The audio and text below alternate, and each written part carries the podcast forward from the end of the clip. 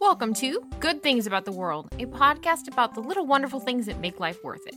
I'm your host, Ashlee Craft, and it's time for. The Thing of the Day.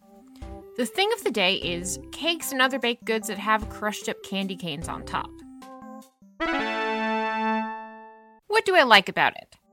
Now, what I'm talking about here is you may have seen pictures or something on a cooking show or something of like a cake.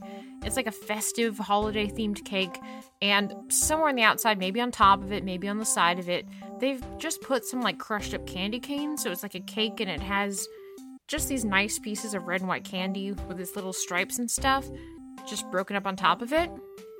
I like it because there's something just so that's very festive looking about a cake like that. It's just like the epitome of a baked good that has holiday vibes to it. For me, it's like if you just distilled down the holidays into a baked good that wasn't so specific to the holiday itself, like making Christmas cookies or whatever. It just instantly looks festive. It looks like something that would be in like a magical holiday elf world. I just really like it because I love the fact that people have come up with an idea like, hmm, let's make uh, something called a candy cane and it has stripes on it and it's festive and cool. And oh, cool, what if we took this and we also invented cake and then we crushed up these candy cane things and then we put them on top of the cake and it just looks like Christmas. It looks like the holiday season, it looks like winter.